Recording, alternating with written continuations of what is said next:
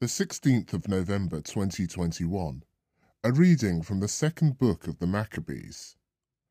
I will make a good death, eagerly and generously, for the holy laws.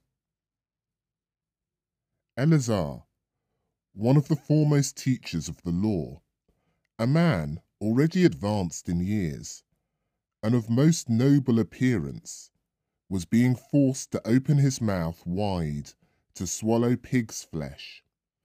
But he, resolving to die with honour, rather than to live disgraced, went to the block of his own accord, spitting the stuff out, the plain duty of anyone with the courage to reject what it is not lawful to taste, even from a natural tenderness for his own life. Those in charge of the impious banquet, because of their long-standing friendship with him, took him aside and privately urged him to have meat brought of a kind he could properly use, prepared by himself, and only pretend to eat the portions of sacrificial meat as prescribed by the king. This action would enable him to escape death. By availing himself of an act of kindness prompted by their long friendship.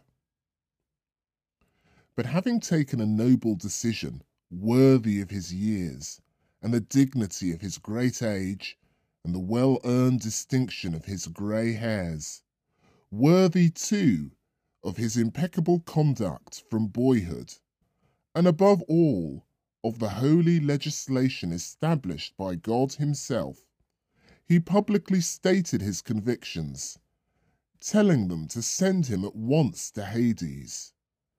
Such pretense, he said, does not square with our time of life.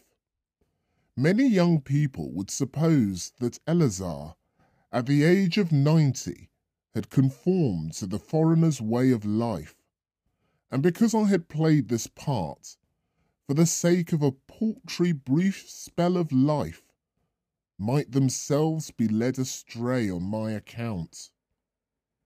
I should only bring defilement and disgrace on my old age, even though, for the moment, I should avoid execution by man.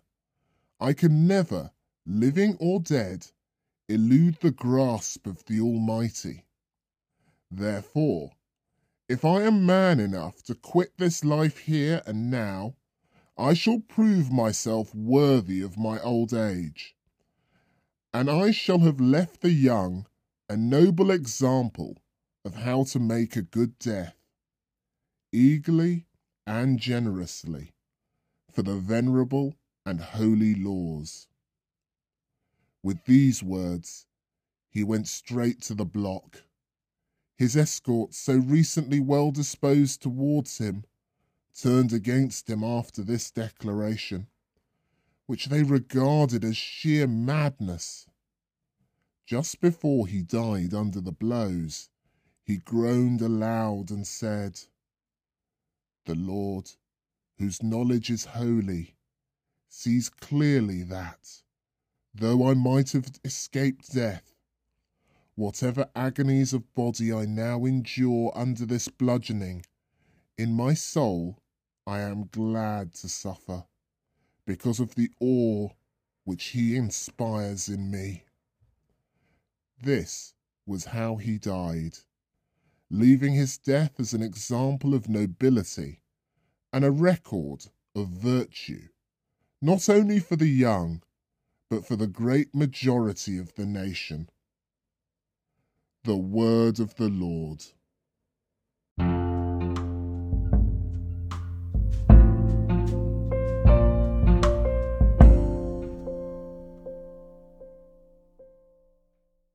A reading from the letter of Saint Paul to the Ephesians. May Christ live in your hearts through faith. I pray, kneeling before the Father, from whom every family, whether spiritual or natural, takes its name. Out of his infinite glory, may he give you the power through his Spirit for your hidden self to grow strong, so that Christ may live in your hearts through faith, and then, planted in love and built on love, you will with all the saints have strength to grasp the breadth and the length, the height and the depth, until knowing the love of Christ, which is beyond all knowledge, you are filled with the utter fullness of God. The word of the Lord.